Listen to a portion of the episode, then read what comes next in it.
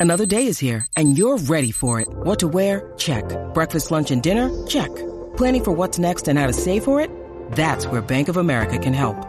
For your financial to-dos, Bank of America has experts ready to help get you closer to your goals. Get started at one of our local financial centers or 24-7 in our mobile banking app. Find a location near you at bankofamerica.com slash talk to us. What would you like the power to do? Mobile banking requires downloading the app and is only available for select devices. Message and data rates may apply. Bank of America and a member FDIC.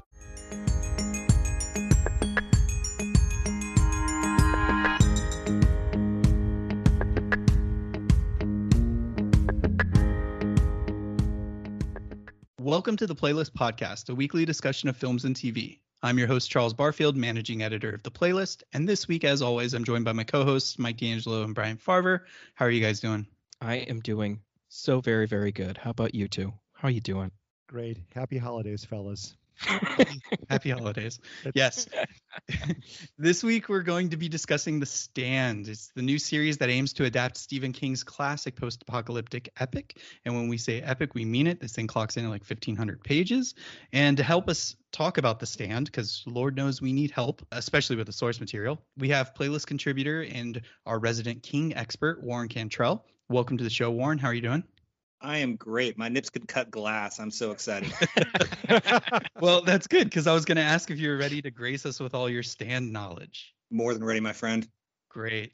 So, uh, I also want to let everybody know that we are going to also have an interview with the showrunner of The Stand, Benjamin Cavell. He's going to talk all things The Stand, goes really in depth. It's a great interview, and that will be at the end of our discussion. So, make sure you stick around for that. But before we talk about global disasters that results in the death of most of the human population, I got to tell you that the Playlist Podcast is part of the Playlist Podcast Network, which includes The Discourse, Be Real, The Fourth Wall, and more. And as always, if you want to find us, you can check your podcast app of choice, whether that's Apple Podcasts, SoundCloud, Spotify, Anchor, Stitcher, anywhere else. So, as I said before, we're going to talk about The Stand. The Stand is a nine part CBS All Access streaming series that was co created by filmmaker Josh Boone and writer producer Benjamin Cavell the series tells the story of the end of the world, which is brought on by a flu like virus nicknamed Captain Trips. Yes, it's very similar to COVID, but the story doesn't dwell too much on the pandemic. It really picks up speed when two opposing forces, one led by Mother Abigail and another by Randall Flagg, begin recruiting survivors in an attempt to, well, lots of stuff. We're going to get to that. The series stars, I got to take a deep breath, James Marsden, Amber Heard, Greg Kinnear, Odessa Young, Henry Zaga, Whoopi Goldberg, Jovan Adepo, Owen Teague, Ezra Miller, Nat Wolff, and Alexander Skarsgård, among many, many more. It's a huge stacked cast. Before I throw it to you guys, I also want to let everybody know that we are going to avoid spoilers for the show. We've been lucky enough to see up to episode six of the nine, and we're not going to get too far deep into specific spoilers. So there's nothing that's going to be majorly spoiled. With all that finally said, let's go to Warren. Tell us your initial thoughts about the series. Try to leave the book comparisons out for now. What did you think? I think it's a really, really valiant attempt to wrap hands around something that is obviously, and, and a lot of people are talking about this, a massive source material. We're talking about 1,100 plus pages. And in nine hours, which seems like a lot of time until you, you start getting into the nitty gritty of introducing, you know, 12 main characters and a um, global pandemic, it might seem like a, a lot of time to do that, but uh, really there there is quite a bit to get through. And in this series, I think the people who've asked me about it, because friends of mine known who I have gotten the chance to see this, like you guys, up through the sixth episode, is that it's sort of like if in, instead of the classic example of trying to eat an apple in one bite, or even trying to eat an apple one bite at a time, I see this series as sort of peeling that apple and then coring that apple and then dicing that apple into say like six or seven pieces so that you can uh, very enjoyably consume uh, one little bit at a time. This uh, series, unlike the source material, unlike the previous miniseries, doesn't attempt to tackle this in the same sort of chronological linear fashion as before. It attempts to, you know, slowly introduce characters, but also kind of sneak in a broader overview of what's going on in the story months and months after the pandemic so that by the time the main conflict uh, comes to the fore, you don't have four or five hours introducing you to that. Uh, rather, you are already up to speed by the, the third or fourth uh, hour, and that you can just wade right into the central conflict, which is, you know, quite grand. It's forces of good versus evil, that sort of thing. So I think you know when all is said and done, this uh, miniseries has done quite an admirable job in in condensing and in making very um, you know tough shortcuts and condensations into a, a very palatable and consumable experience. Okay, great. So, Mike, Brian, Warren's obviously read the book. Have either of you guys read the book? I have not read the book. I have not seen the 94 like miniseries or movie or whatever it was. I only know it uh you know kind of in some of the outer references that people have made to it either in other works or maybe in satire or whatever it is. So I am a, a complete stand virgin and I'm happy happy to be wading into it finally with what seems to be a, a solid version to to wrap one's head around. Well, do you Uh, just want to continue and let us know what you thought? uh no. Okay. Moving on. no, I'm I'm thinking it's pretty good so far. Like you said, we've seen six of the nine. With each episode that goes by, as someone who who has no clue what actually is is going to happen, I become more and more interested. So, the the first episode seemed very much like you know uh, mostly about the experience with the virus, the Captain Trips of it all, and and that I can someone explain to me why on earth someone would call a virus Captain Trips and everybody just accepts it? Like, yep, that's what we're calling it. The whole world is going to call this Captain Warren, Trips. do you have an answer for this? I do. It is a reference to a Grateful Dead song. It makes not total a dead- sense in 2020. Yeah, I, I'm not a deadhead. Uh, I, I don't know the specific reference into which song or which lyric, but I do know that it is specifically drawn from a lyric in a, in a Grateful Dead song, and that um, Probably and I, meant I feel terrible. I, I'm your 1978. king expert, and I can't tell you why necessarily it's called Tra- Captain Trips, except that it is a Grateful Dead reference. But Well, uh, no, that's- have it. that's- Deadhead. But see, you you mentioned that because it's not referenced in the show why it's called Captain Trips. It just Hmm. is called Captain Trips, which is a very strange name. Brian, what were your initial thoughts on this, and what is your knowledge of the stand? Yeah, knowledge of the stand. I mean, growing up, my dad was and still is a, a- just a massive fan of the the miniseries, the original miniseries, and the book. So I've kind of grown up with that. I mean, that said, I didn't see really anything from either the book or the original movie for quite quite some time. I, I would see little snippets here and there, and then finally, as I got older, I'd watch, you know, a few chunks. I'd read a few pages. If I think we had a copy of the stand, I don't remember, but you know, just kind of trying to figure out what was going on, and and that was even that was tough. I mean, You were, literally, you were literally trying to like leaf through the stand. I I was, and it was it, it it didn't help because like the same thing would happen when like the movie would be on. Like, okay, what's happening here? Okay, it's not like you can just jump right into it. You know? No, yeah, There's yeah. This no is way. definitely a story you have to start at the beginning, and Exactly. exactly. starting at the beginning, not skipping Yeah. through, and no, no, your dad trying to force it on you. What'd you think?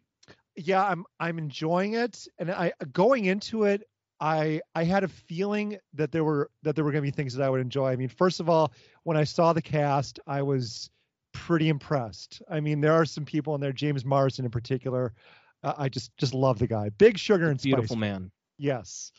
So that was was very attractive. And then yeah i mean just the fact that they were taking a crack at this you know like like you said warren i mean th- this the amount of pages in this book how are they going to do this? It really is it's very well suited for a multi episode event sort of thing. So i like what i'm seeing. I mean full disclosure i'm not as far. I'm only up to episode four.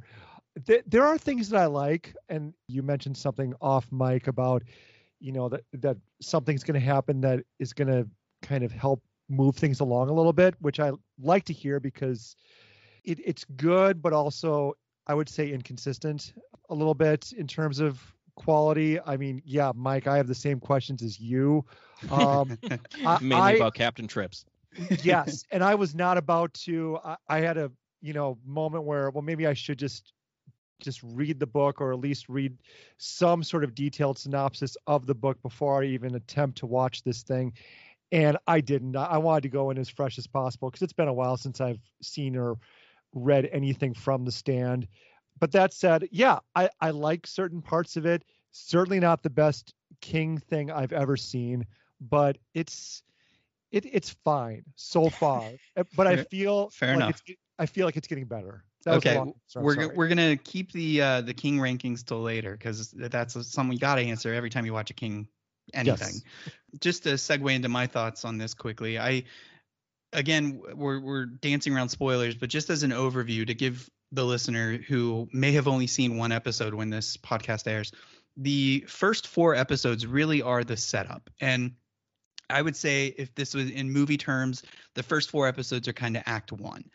And it's can be tough, especially if you're watching this week to week to to really find yourself invested in these characters. However, I will say, having watched six of them, really at episode five, there's a shift in just about everything. Uh, not the tone so much, but you get a new location, you get a bunch of really interesting characters, for lack of a better term, and you're also introduced to the larger story in a much clearer way. The first four episodes definitely feel that setup fatigue. You are trying to take a 1200 page, 1500 page book, and you're trying to condense that to nine hours. There are things that are going to be rushed, but you still have to set up, like Warren said, like a dozen characters.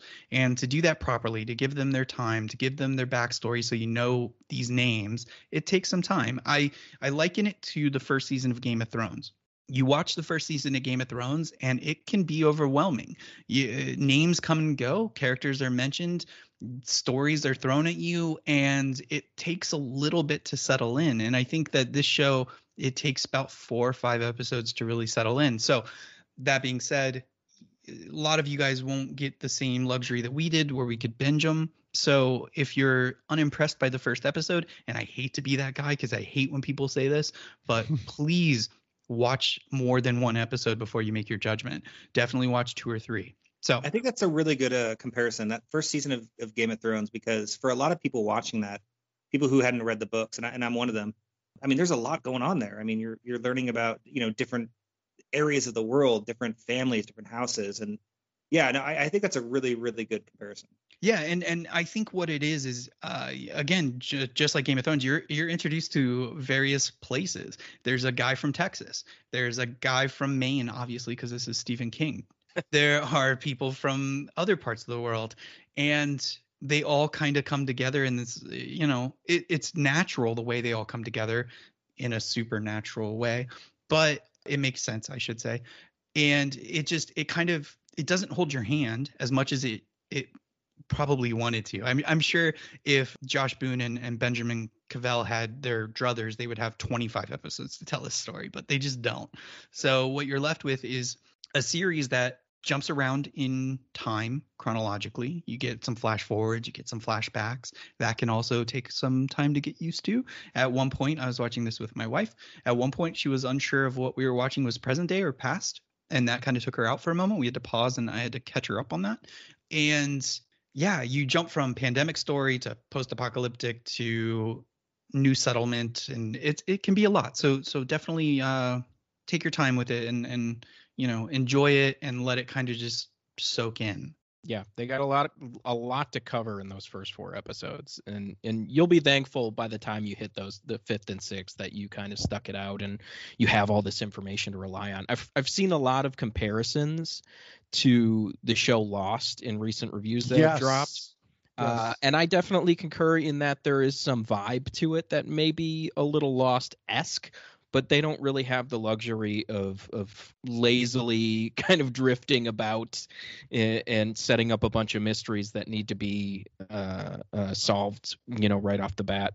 Plus, it's It- a, obviously it's a very different story at, at the That- crux. Of And and Mike, I think you make a really good point because I've also seen in, in some of the coverage of the series a lot of comparisons to Lost. And whereas um, with, with Lost, I think they were doing that because they kind of thought it was cool, or they Mhm. thought that th- this storytelling structure would just be kind of novel or kind of an interesting way to introduce these characters. I really do think that uh, Benjamin Cavell and, and the writers are doing it with purpose, and I think that's what's important with any kind of literary a- adaptation. Are you making these changes because of a reason, whether it be you know condensing characters or for you know trying to bring the the plot into a more consumable sort of time frame or are you doing it just because it's fun or because it's Mhm. just you know Yeah. oh this is a clever way of me introducing these characters and and kind of keeping the audience on um, you know on edge. And i think in this instance with uh, mr cavell and with the stand i think there is intention here. I think that they're trying to parse out a 1150 page story in a consumable way and that this isn't just a gimmick or a device. This is them trying to condense this information in a consumable way. Yeah, it, it's all in service of the story. sure Obviously, yeah. you want to get to know the characters and you want Mhm. to see, you know, certain moments, but you also don't want to just drudge through it in in chronological order as as the book does or as the apparently the 94 version Yeah. does as well. Mhm. So, I'm I'm I'm thankful that you kind of bounce around because it it allows you to kind of get a peek at where things are headed. Keeps you invested. But I, I will say as things went along with each episode, I was that much more interested. So by the time we got to six and we were, we're at the end of the sixth episode, I'm I'm kind of dying to see what happens, and now we have to wait with everybody Right? else. yeah Yeah, the sixth episode actually ends on a bit of a cliffhanger, and it, it's pretty incredible. hmm Yeah, I I was just for comparisons here, and you know, you mentioned the lost thing, Mike, and I I'd seen that too. I was thinking about this with the state of things right now in the world, with the pandemic. I I'm watching this show, and I felt even though this show was made prior to the pandemic, I feel like what we're seeing here o- owes a little bit more, or could be compared a little bit more to The Walking Dead a little bit. I mean, obviously, Definitely. it's a very different I, show. I but, got like, Walking Dead vibes, especially towards the latter few episodes that we watched. Yeah. Mhm. Yeah, and I really like that. And I, I will say say too, Mike, that you know, you mentioned how, you know, things are kind of picking up. The pacing from the first episode, from what I've seen, has been really good. You know, with the flashbacks and everything. I yeah, there are things that I I haven't really cared for, but at the same time, I I'm still engaged, which is just that's just good storytelling at that point. So yeah, there's a lot of things the show is getting is getting right. And again, this is coming from somebody who, like you, Mike, has not really delved into the book very much at all. So No, I, I think that that's pretty good too. Because again, I, I I don't know if I mentioned it. I have never seen the miniseries and I haven't read the book, so knowing very Oh, little. we're about all the in the Stand- same boat except for our Except for our, uh, Warren, our distinguished expert. here. Hi-oh. and, and and on that note, I want to go back to Warren because a couple things. I would love to hear if there were any big misses from the book to the translation to the show as of now, um, without getting any any specifics, just overall. Sure. And also, is there anything the show did better? I would say in terms of misses, uh, there aren't many. There are a few characters, and, and again, because we're we're trying to stay away from spoilers, I can't go into to too many details. But book wise, people who've read the book and people who have seen the miniseries, I think that there is a little bit of a difference in the character of Nick Andros. Not necessarily for the worst. I think it's just different. There are storytelling decisions and sort of um, the condensing of, of plot points that need to happen in order for this telling of the story to move forward, the CBS All Access version of this to, to move forward. And to do so, they had to change some characters. And, and one of those is Nick Andros. Again, I don't think that it is necessarily for the worse, but uh, it is different. Another one is Franny Goldsmith. And, and those who, by the time you know this this airs, they will have seen the first episode. There are differences there in terms of how her character and, and Harold move forward and, and how they interact and, and, and move into the plot into Boulder. There are differences there. And I don't necessarily think that that is uh, any worse for wear in terms of uh, a, a book to show translation, but there are differences.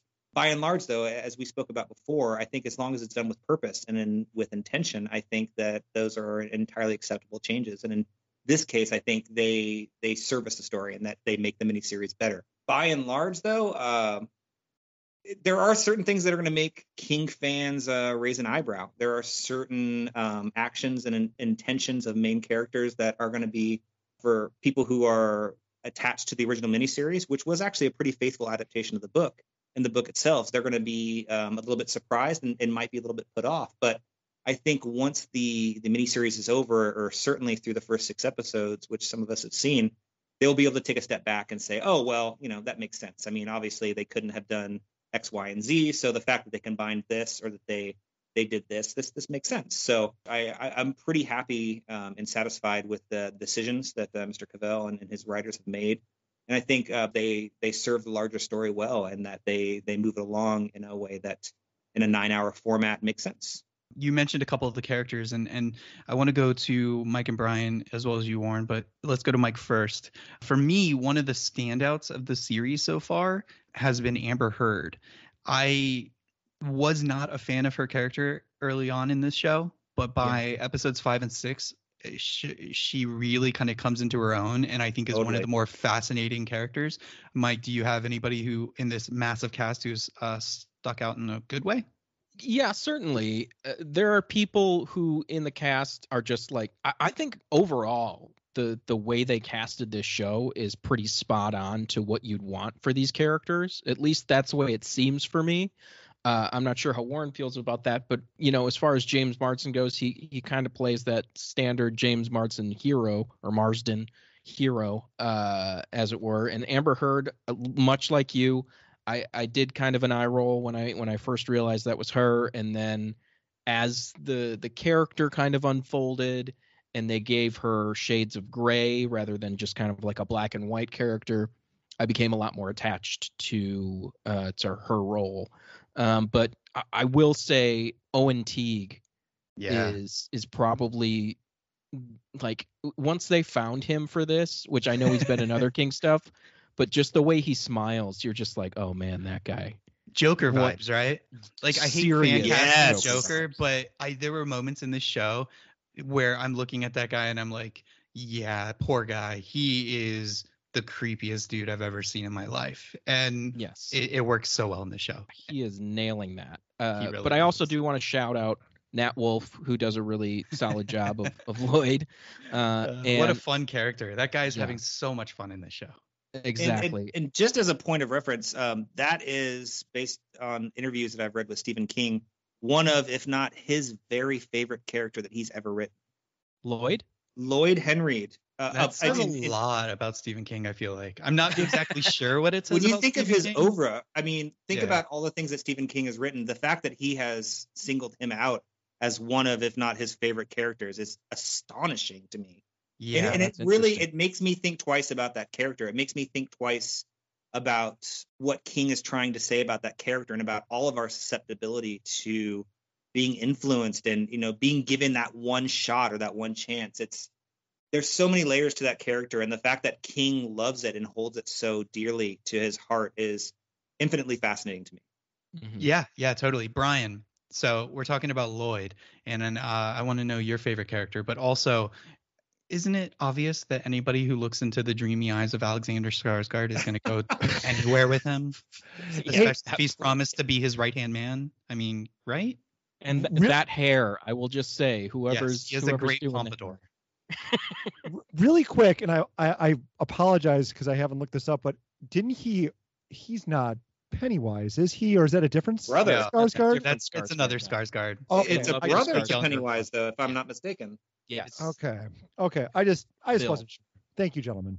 But uh, yeah, I I you mentioned Owen Teague, awesome. I mean that, and again, I think it's good to be going into this kind of as you know as virgin as we are to be able to be exposed to these characters like that that is a fascinating character yeah you mentioned that smile and yeah he's he's absolutely the standout.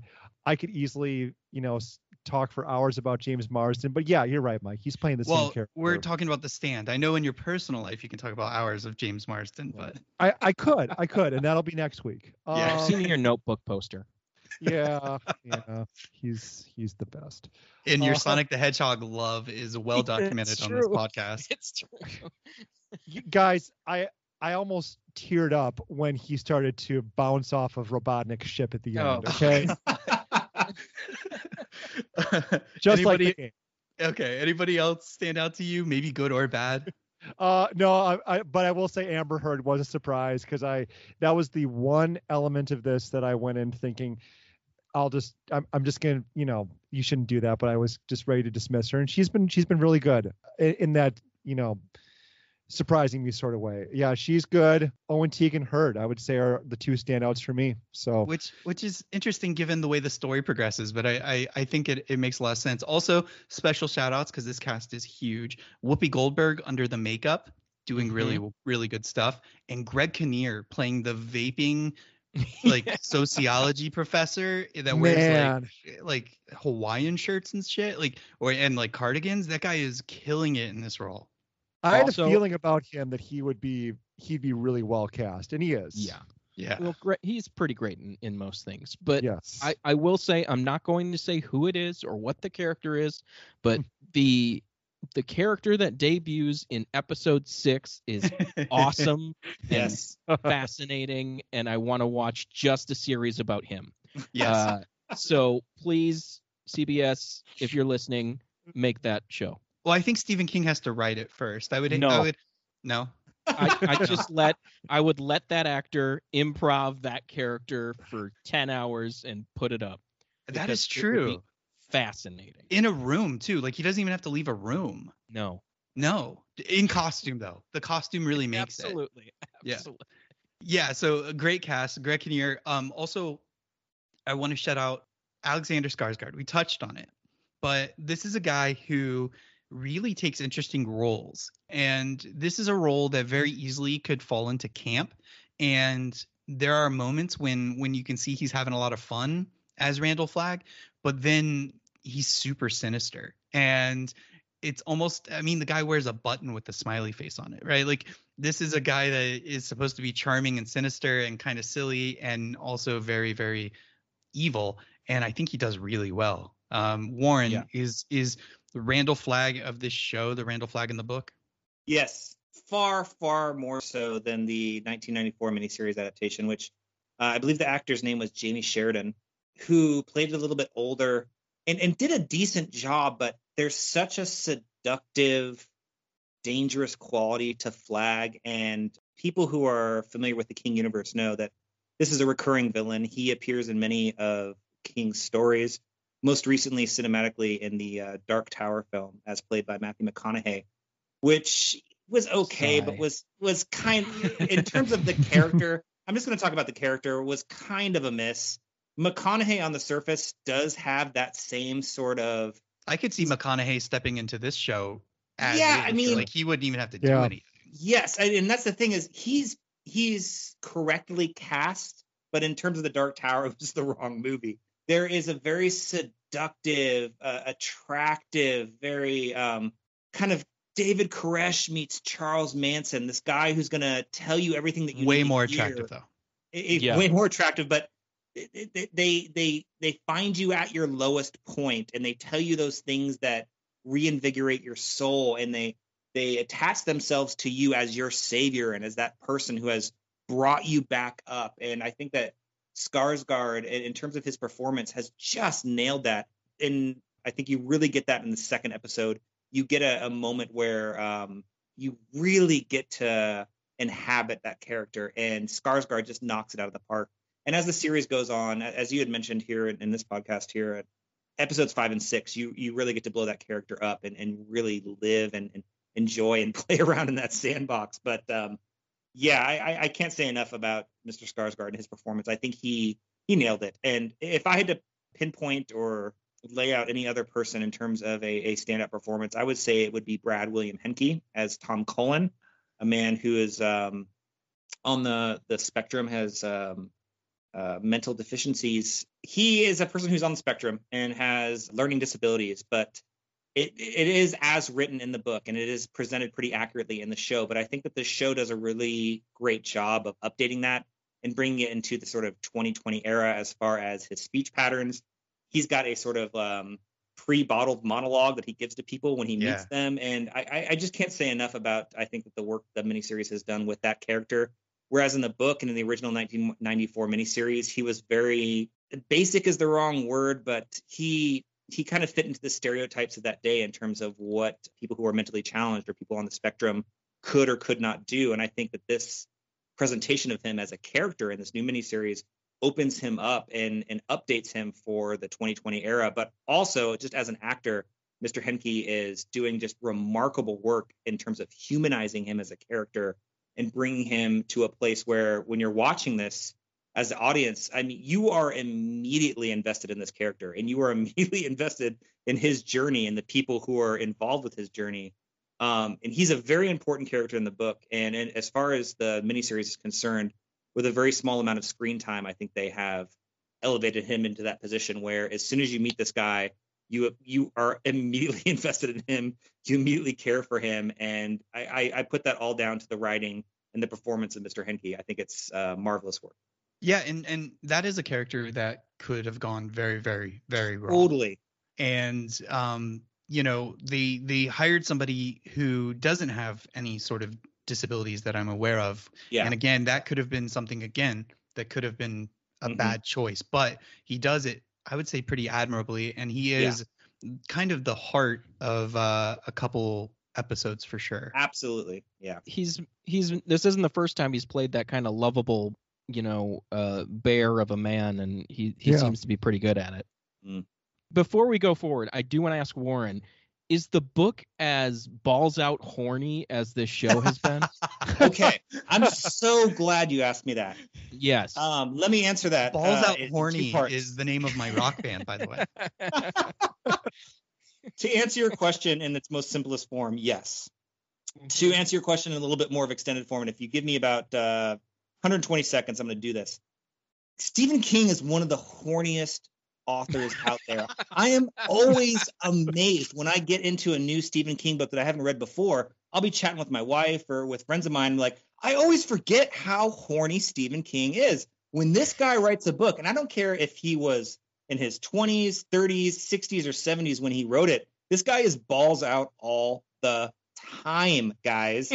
um, in this series, and I've only seen through six episodes, we have had uh, three separate masturbation references. We have Not had references, not references. uh, it's, it's not necessarily Seeing. references. We are seeing or having people talk about jerking off three separate times in six episodes. Yeah, I, it, it is just astounding, and, and I, I give Mr. Cavell and, and his writing team all the credit in the world for this because there is a certain amount of horniness inherent to all of King's work, and I think the Stand does uh, this new miniseries does a admirable job working in without overwhelming the audience on the uh, overwhelming horniness that is inherent not just in this work but in all of Mr. King's work. Well, so it, it, I'm glad you brought that up also, Mike, Hmm. because episodes, uh, Brian, I'm sorry because you haven't seen five and six, but episodes Ew. five and six introduce a new locale. And let's just say every single transition to this new locale is filled with a lot of sex, Yeah, yeah lots of sex. and not and And- it, it doesn't discriminate. We're talking, you know, yeah. vanilla sex, everything. kinky sex, gay sex, straight sex, pan sex. We got a lot of sex. Yeah. and and chainsaws, Mm. Yeah. blood. for Mm, for whatever yeah. reason Yeah. Yeah. And yeah, it's it's insane. It was to the point, uh maybe this is telling too much and I'll end up cutting this out of the podcast, but uh my wife and I are watching it and we were like, I could see people wanting to choose that life. Yeah. versus the alternative. And the alternative is clearly where you should be going, but there is something. There's something about what's shown in episodes five and six that seems like a lot of fun. Just saying. Yeah. Well, guys, you have my Pure attention. Can't wait. um so yeah let's let's uh finish the discussion by doing the the rankings that i teased earlier. We're gonna we're gonna leave warren to last because that's what everybody cares about. So let's go to brian in the long long long list of stephen king adaptations. Where does this rank? Are we talking top 10 top 5 better than most or completely terrible and you'll never watch it again?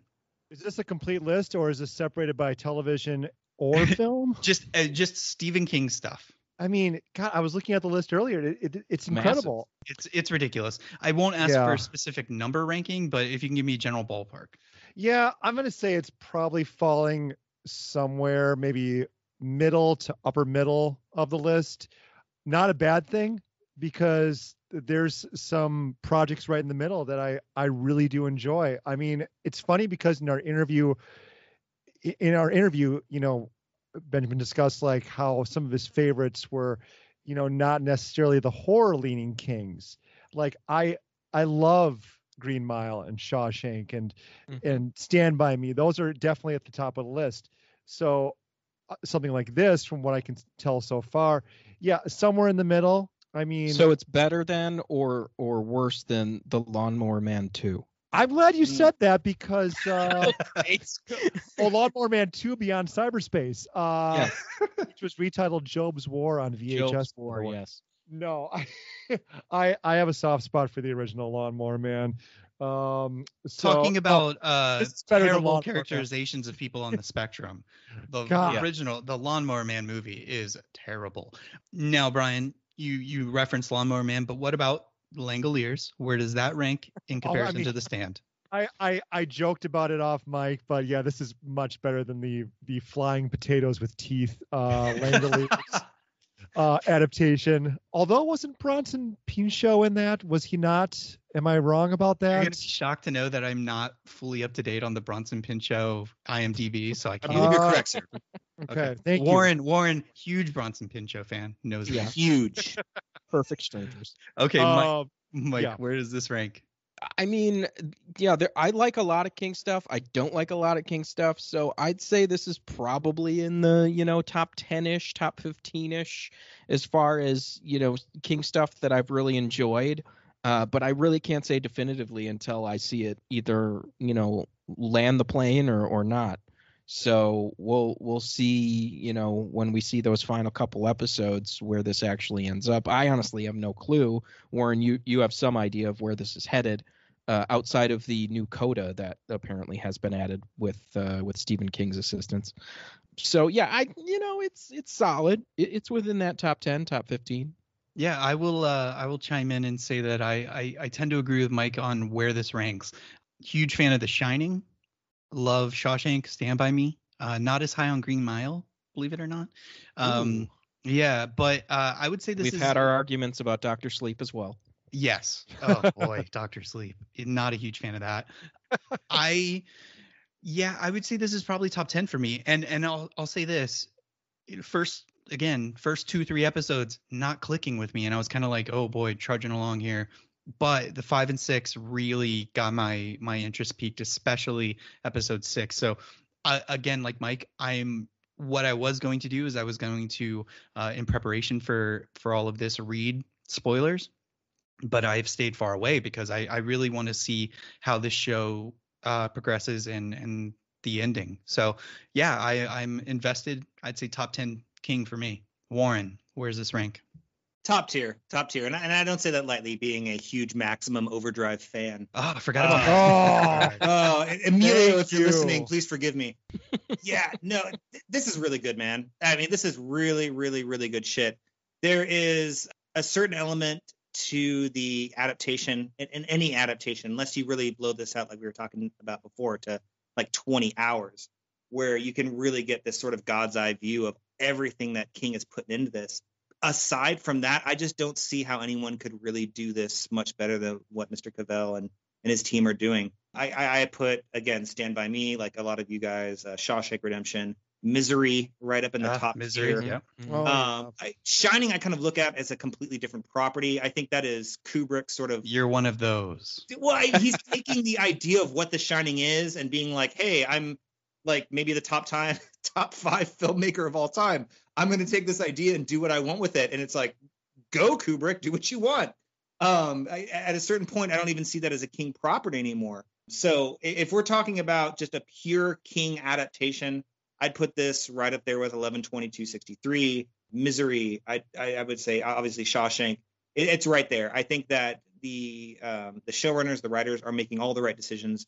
They're doing as faithful of a adaptation as could be done under the circumstances, and um, emotionally and sort of spiritually in terms of the narrative arc of the book. I think they're knocking it out of the park. And I think that for anyone who's a fan of the show, this is what you've been looking for. This is what you've been waiting for. For people who don't know anything about, excuse me, the book, shouldn't say show. Eh, people who don't know anything about the book or anything about the original 94 miniseries, I think if you stick with this and if you kind of take this as a nine hour movie, you're, you're going to be pleased as punch. And I think that uh, there's a lot here to, whether it's sort of a COVID identification or just pure escapism, I just want to get out and, and and feel a sort of American Lord of the Rings, which is what um, Stephen King has always intended with this story. I think you're gonna be happy, and yeah, there's there's something for everyone here. I think you're you're right in the the whole idea of this as being a nine hour movie. It's very clear Mhm. watching this episode to episode that this is you're you're getting chapters of a much bigger story. This is not the Mandalorian, which shoves a, a new story, a new adventure in Mm. every week. This is very Yeah. much, you know, pay attention. You'll you'll be uh, very pleased with with it as it progresses. So I want to thank Warren for joining us. Without you, we would have been lost. No, Um, no it's, it's been my pleasure. I appreciate the lost pun there. Uh, Yes, hi, yes. JJ. And uh, no, I can't wait to do it again. The Stand. It debuts on CBS All Access on the 17th, which is uh, probably when you're listening to this, and will be new episodes every week. Is that right, Warren? It is.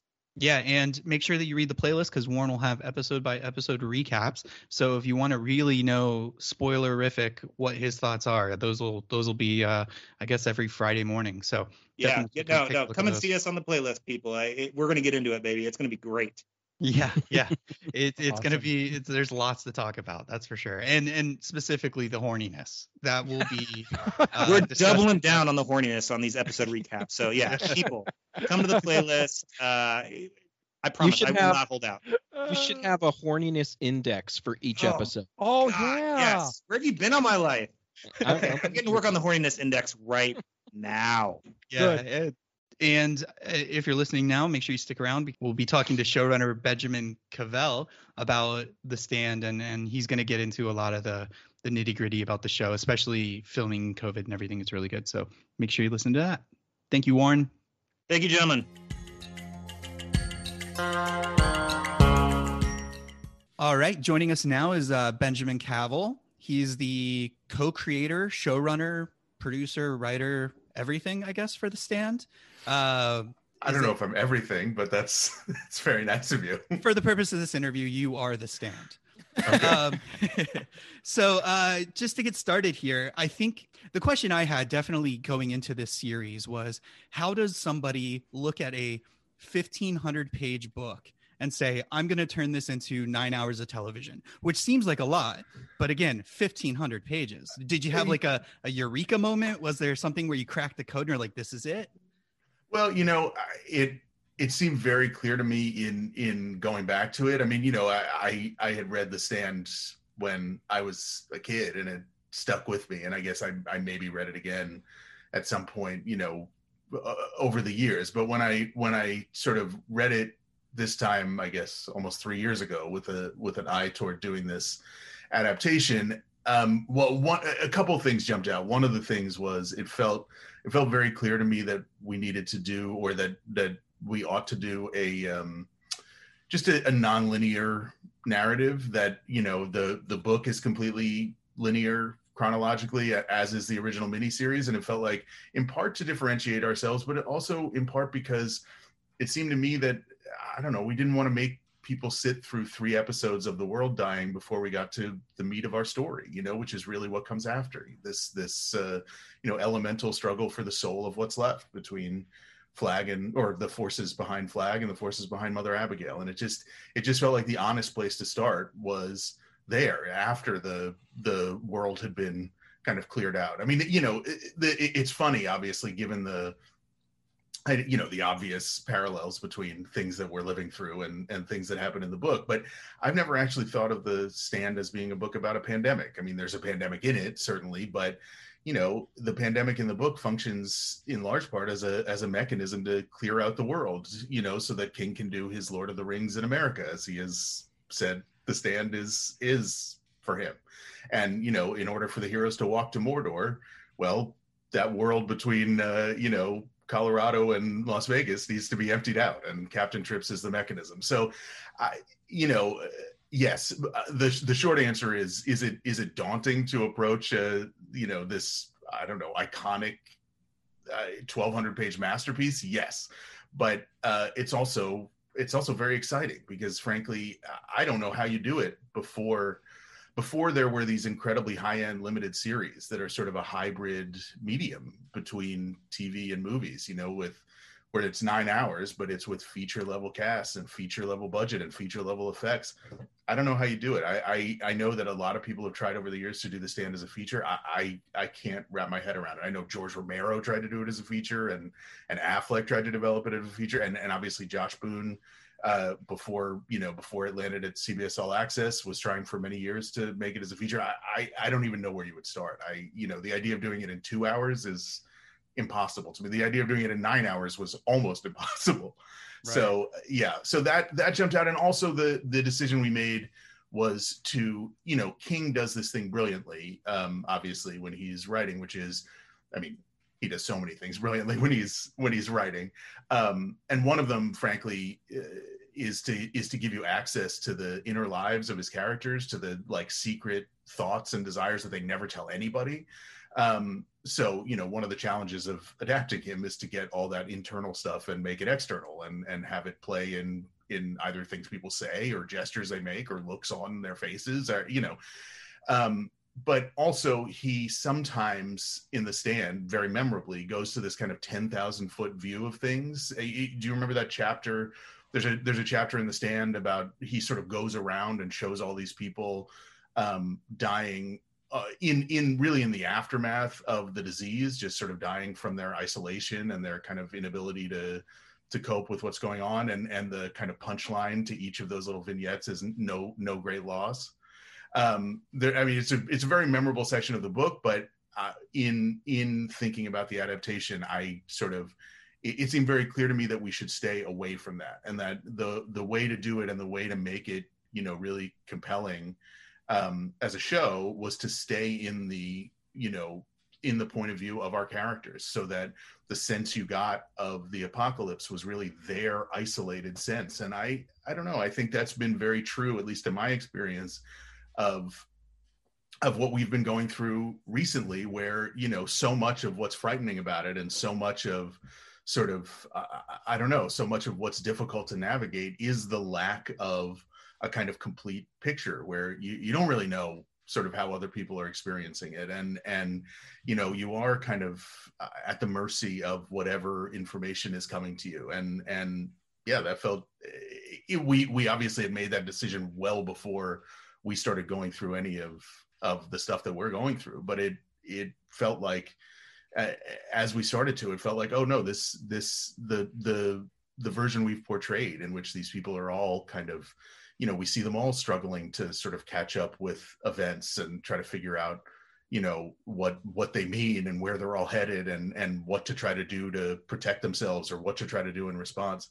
Uh, it, it felt like that was very true to our experience uh, in the in the pandemic we're all living through where you know to a large part you felt like you're on your own to figure out how to navigate this and and how to mitigate your risk and all, all sorts of things how to protect yourself and the people around you well, that that brings up a, another question. Uh, I want to skip ahead a little bit to to the idea of the pandemic that we're currently in. Okay, just you, you guys, from what I gather, had a lot of this filmed pre-pandemic, and then we're we're kind of stopped in the middle of it. So, at what point did you guys?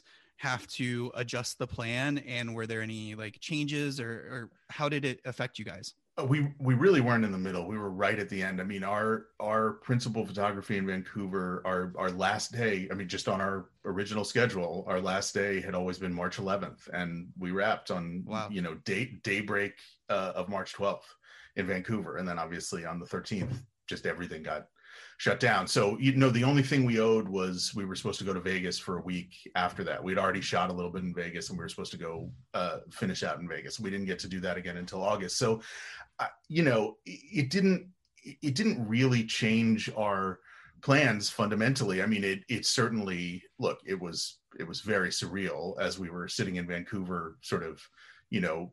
Uh, racing to the end of principal photography and realizing that you know, we, we were starting to hear these reports from from all over. From, I mean, I guess first from China and then from Italy and and you know, and then it it had started to make its way into into New York and into the states, obviously before we before we finished.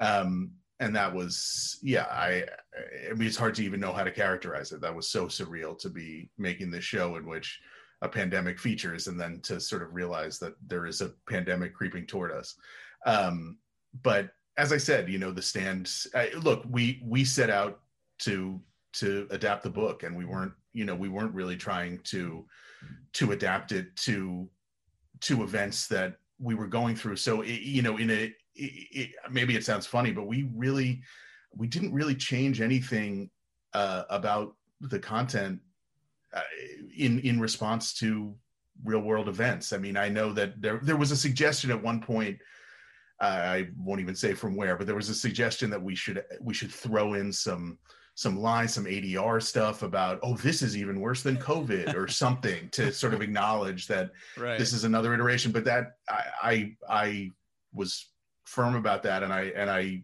and I think we made the right decision to you know to say no, no. Our conceit is that this world of our show was instead of being hit by COVID in 2020 was hit by Captain Trips, and you know it just for one thing it it just felt so dishonest to to pretend that a bunch of scenes that we had shot you know before anybody had ever heard of covid would play the same way uh you know like as captain trip starts to break out they're in public places people start coughing.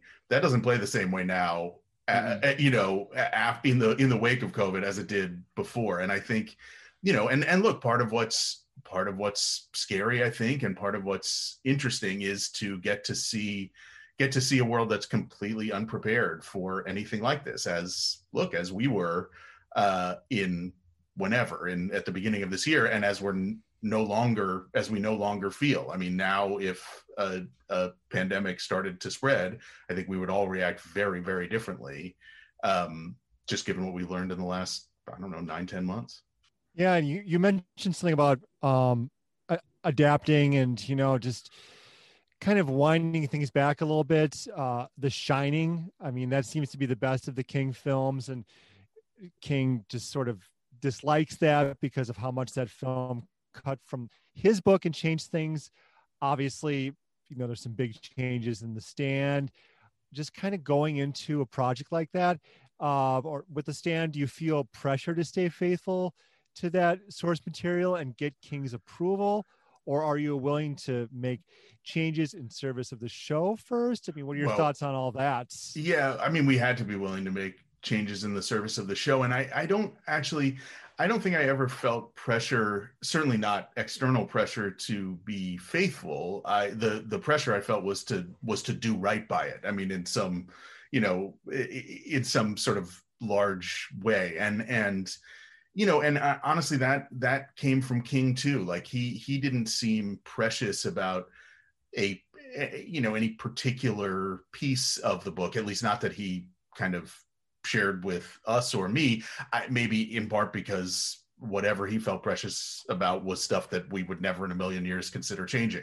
Um, so he never had a reason to perhaps. But i mean you know the thing that i know we all felt i mean that i felt but really you know every member of the cast felt and and and and the crew. I mean you know was to was to really live up to this iconic book that had meant so much to all of us so much to so many people and to do a, a righteous adaptation that you know that would feel faithful i mean i think in you know it, but for the timeline which obviously we've you know we've made changes to and and and made nonlinear I think it's really a very faithful adaptation of the book. I mean, you know, really most of the big memorable events and scenes, uh, at least for us, for the for the people working, you know, are, are all are all there in one form or another. And and we tried to both update it, uh, you know, 40 plus years and and ground it as much as we could, as much as the real book is grounded in the reality of 1978, we really tried to ground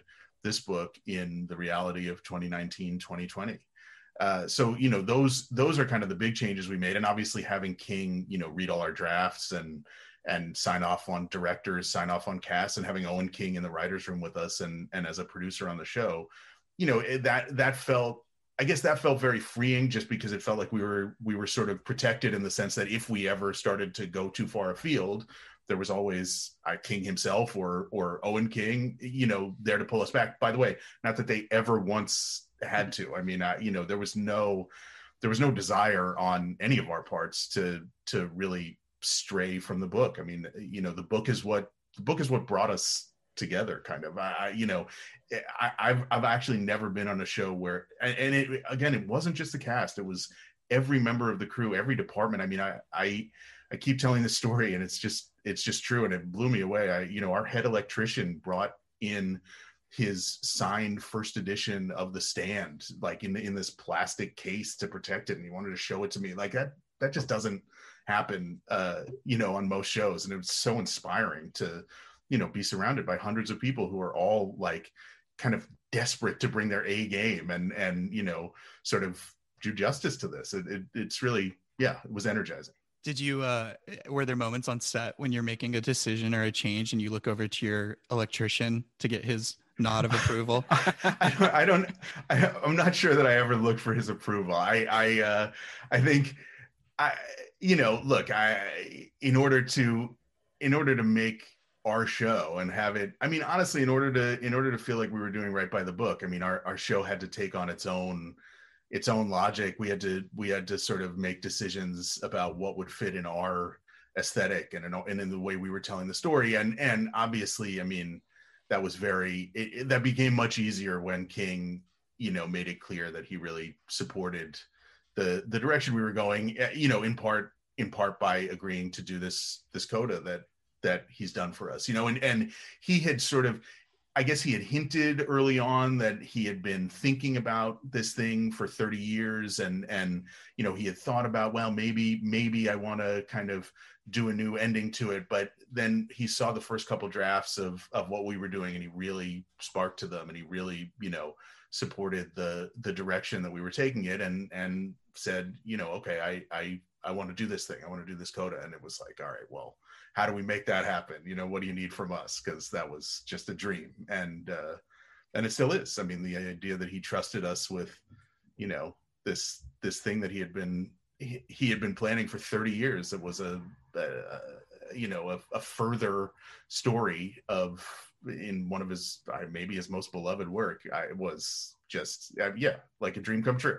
So uh, so yeah. so that new ending that coda uh, that you're talking about yeah. had already been developed by king years ago or he kind of readjusted it or how did that come about? Um well he hadn't he hadn't written it but he had been i mean I, I guess at least in his telling to to us or to me um you know he had really been it had been taking shape in his mind for 30 years and then you know uh at a essentially when he decided he wanted to do it he just sort of uh, we he he had a conversation with me in which is essentially he asked, okay, where where are you guys ending?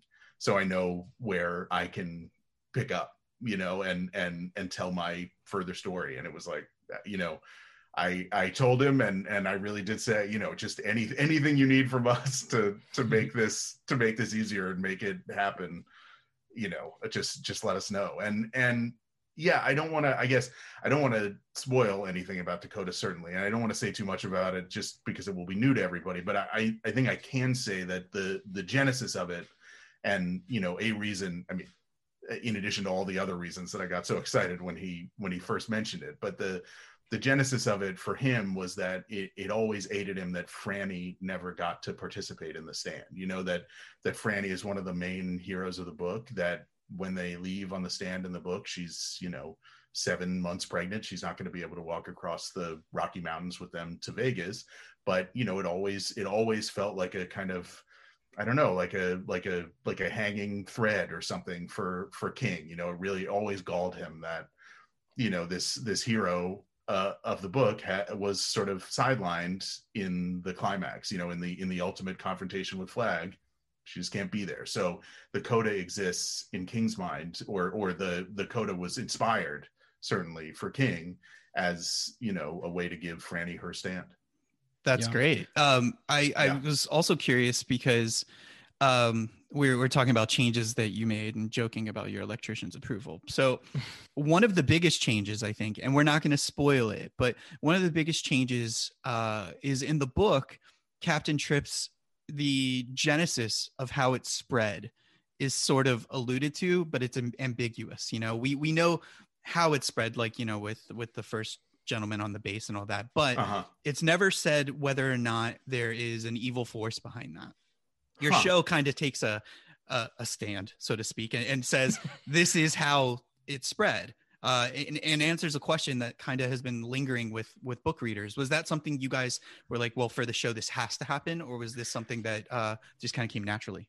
Yeah, I mean, it, well, we we did feel that we we needed to we needed to show kind of that moment of of the of the monster getting out of the lab, um, but we also I I mean, I'm I'm I'm interested. I don't want to spoil it either. I'm but I'm I'm very interested in in your take on it because we were we were trying to walk a line where, you know, uh, Flagg Flagg is I mean Flagg is a lot of things and an iconic King character, but he is I think above all an opportunist and. Uh, you know, we we don't want to imply certainly that he engineered this this virus, or even that he that he caused the the accident itself that you know causes that that woman to even come across private campion uh, in the in the you know decontamination room.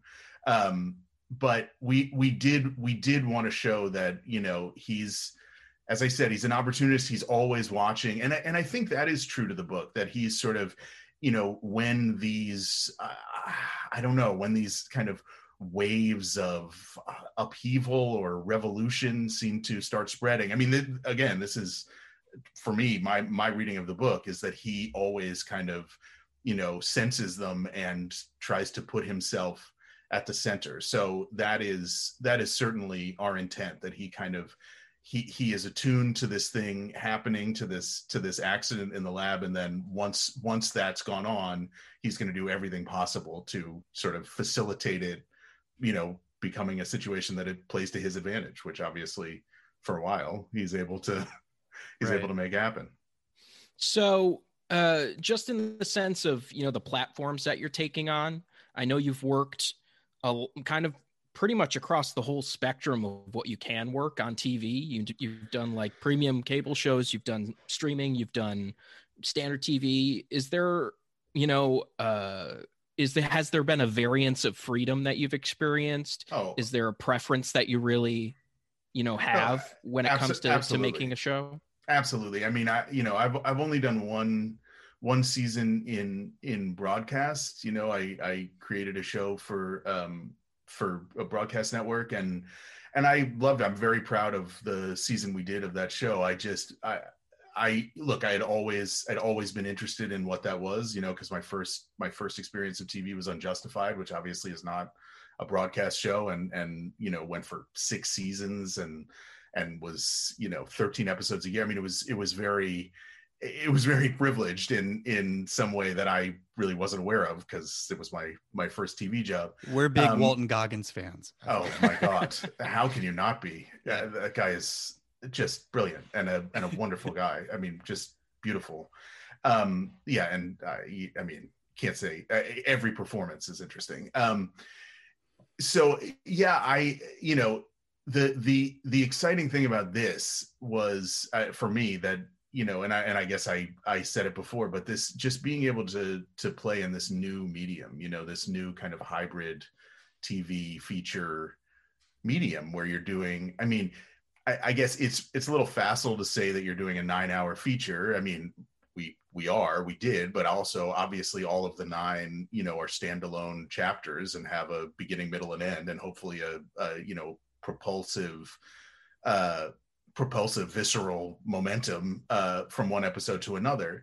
But yeah i mean you know this this in some way this was a, a little bit of a last frontier for me. I i mean it had just i'd never done a a limited series before. You know i'd always been on on ongoing series. And it just seemed like it just seemed like it was so exciting. It was so exciting to do and and and especially to do this this iconic book you know uh, decades after it had last been done and even more decades after it first came out but to get to adapt it and update it in in a in a new medium that's that's pretty exciting and and and hard to turn down as it as it turns out yeah, and probably uh, as far as visual media, probably the medium that you'd want to see a, a, something like the stand on. I, I myself yeah. am like a virgin to the stand in general. Oh. I haven't read the book. I haven't seen the '94 series. Um, so this is all new to me, and it's it's coming across very well. I can't see oh, how so they they would have made this into a film, like you said earlier. I, I, so it, much content. I, no, it's it's sort of mind-boggling. I don't I I don't get it. I I don't know how you do it justice. So I'm so glad we didn't have to. so that's kind of a, a good segue here. Like we saw it stretch over two films, still large chunks were cut out, and there's other King projects that start with I guess we'll say some loose inspiration from the source and kind of go from there. Then you have epic series such as yours that are able to kind of just relax and chill and live in the world a little bit more. Given the fact that King writes stories that seem to kind of border on epic and dense, do you think his stories are best suited for TV? You know, I I think one of the things that that defines King is is sort of his his eclect, eclecticism. I I'm not sure I'm pronouncing that right, but his the the the the really sort of wide ranging. I mean, I know uh, you know so many people associate him with being a, a you know a horror author, but that's really not the way I think of him. And and and it was never the King that I really gravitated to. You know, uh, my my sort of relationship with King as a reader has always been more about uh, frankly about books like the stand which i really don't think of as a classic horror book you know? I mean again he's he's been upfront about it being his attempt to do lord of the rings in america and and that's how i think of it as a as more of a sort of fantasy adventure book you know? I i mean i loved it. I loved pet sematary i loved the shining when i was a kid but those never those never appealed to me i guess certainly as things you know when i when i started really understanding that i wanted to be a writer and that i i didn't know what that meant whether it meant books or magazines or or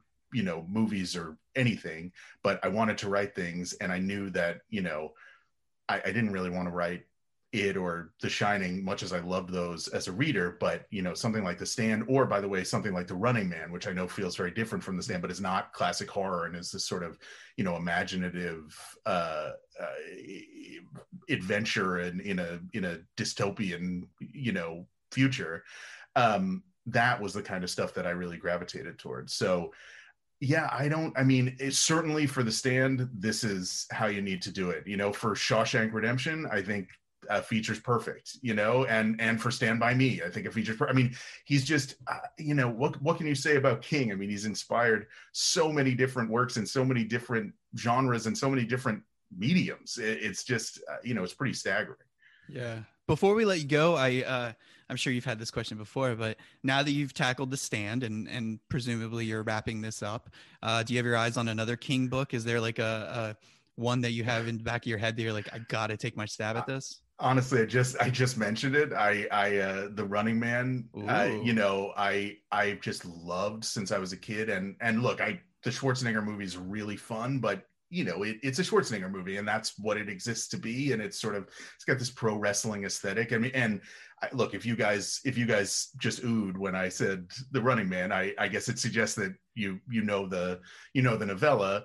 You know that's it's very different from the movie obviously. And and i think in in a lot of ways it's it's just more interesting and more relevant especially to all sorts of stuff we're talking about now in this reality tv kind of competition game show era anyway i would love to do the running man as a limited series that I, i've sort of i've been chasing it for a little while the paramount um, is apparent, you know, ha- has it in the works, I guess, as a as a feature, or at least in a in the theoretical works as a feature. I'm I'm not that interested in features. I don't really think it's a place for a writer. Uh, I mean, uh, or or you know, or even uh, yeah. I I just anyway. If if if they don't make it as a feature, I am very much hoping to uh, to be able to to pull it in as a as a as a limited series follow up to this. I just think God, it would be dynamite. Well, if you do, and I know, I know the the feature film with Schwarzenegger is very different. You have to have a uh, some sort of Schwarzenegger appearance, right? Like it just has to happen. I hope so. A Schwarzenegger appearance, a, a Jesse Ventura appearance, a Jim yeah. Brown appearance, yeah. I, all of the above. I'm I'm completely there. I just want it super serious though, you know, like take it seriously and just have all. oh, that. oh, believe me, no, I, I, I agree. I, I, I, frankly, yes, I don't think it needs to be camped up nearly in the in the way that the movie is. I mean, you don't want to you don't want to take yourself too seriously and i hope we walk that line with the stand where you know as as king himself does where you know there's certainly humor in it um but no i i i think the the running man is is due for a really grounded interesting kind of and and frankly more faithful adaptation than uh than the original yeah, and, and I agree. And and just real quick before we let go, we have limited time. Uh, without spoiling anything, was were my ears correct that there is a Breaking Bad Easter egg early on in the series? with without spoiling anything, your ears were utterly correct. Very good. Okay, that's all I need to know. And when other people watch, they'll they'll immediately hear. So very good. Yes, I may I may think of it. You'll forgive me as a sneaky Pete Easter egg, but yes. Oh yes. Okay. No, no, Fair I'm enough. completely kidding. I Breaking Yeah. Bad is I think the greatest television show of all time. So yes, Okay. uh, there is an Easter egg. Good, good, good. All right. Well, thanks for joining us, uh, Benjamin Cavell. And uh, for everybody, watch The Stand. It's really good. So Thank we'll uh, talk to you soon. And, and thanks for joining us. All right, it was wonderful to be with you guys. Thank you so much. All right. Thanks for Have your a time. Thank yes, you. thank you.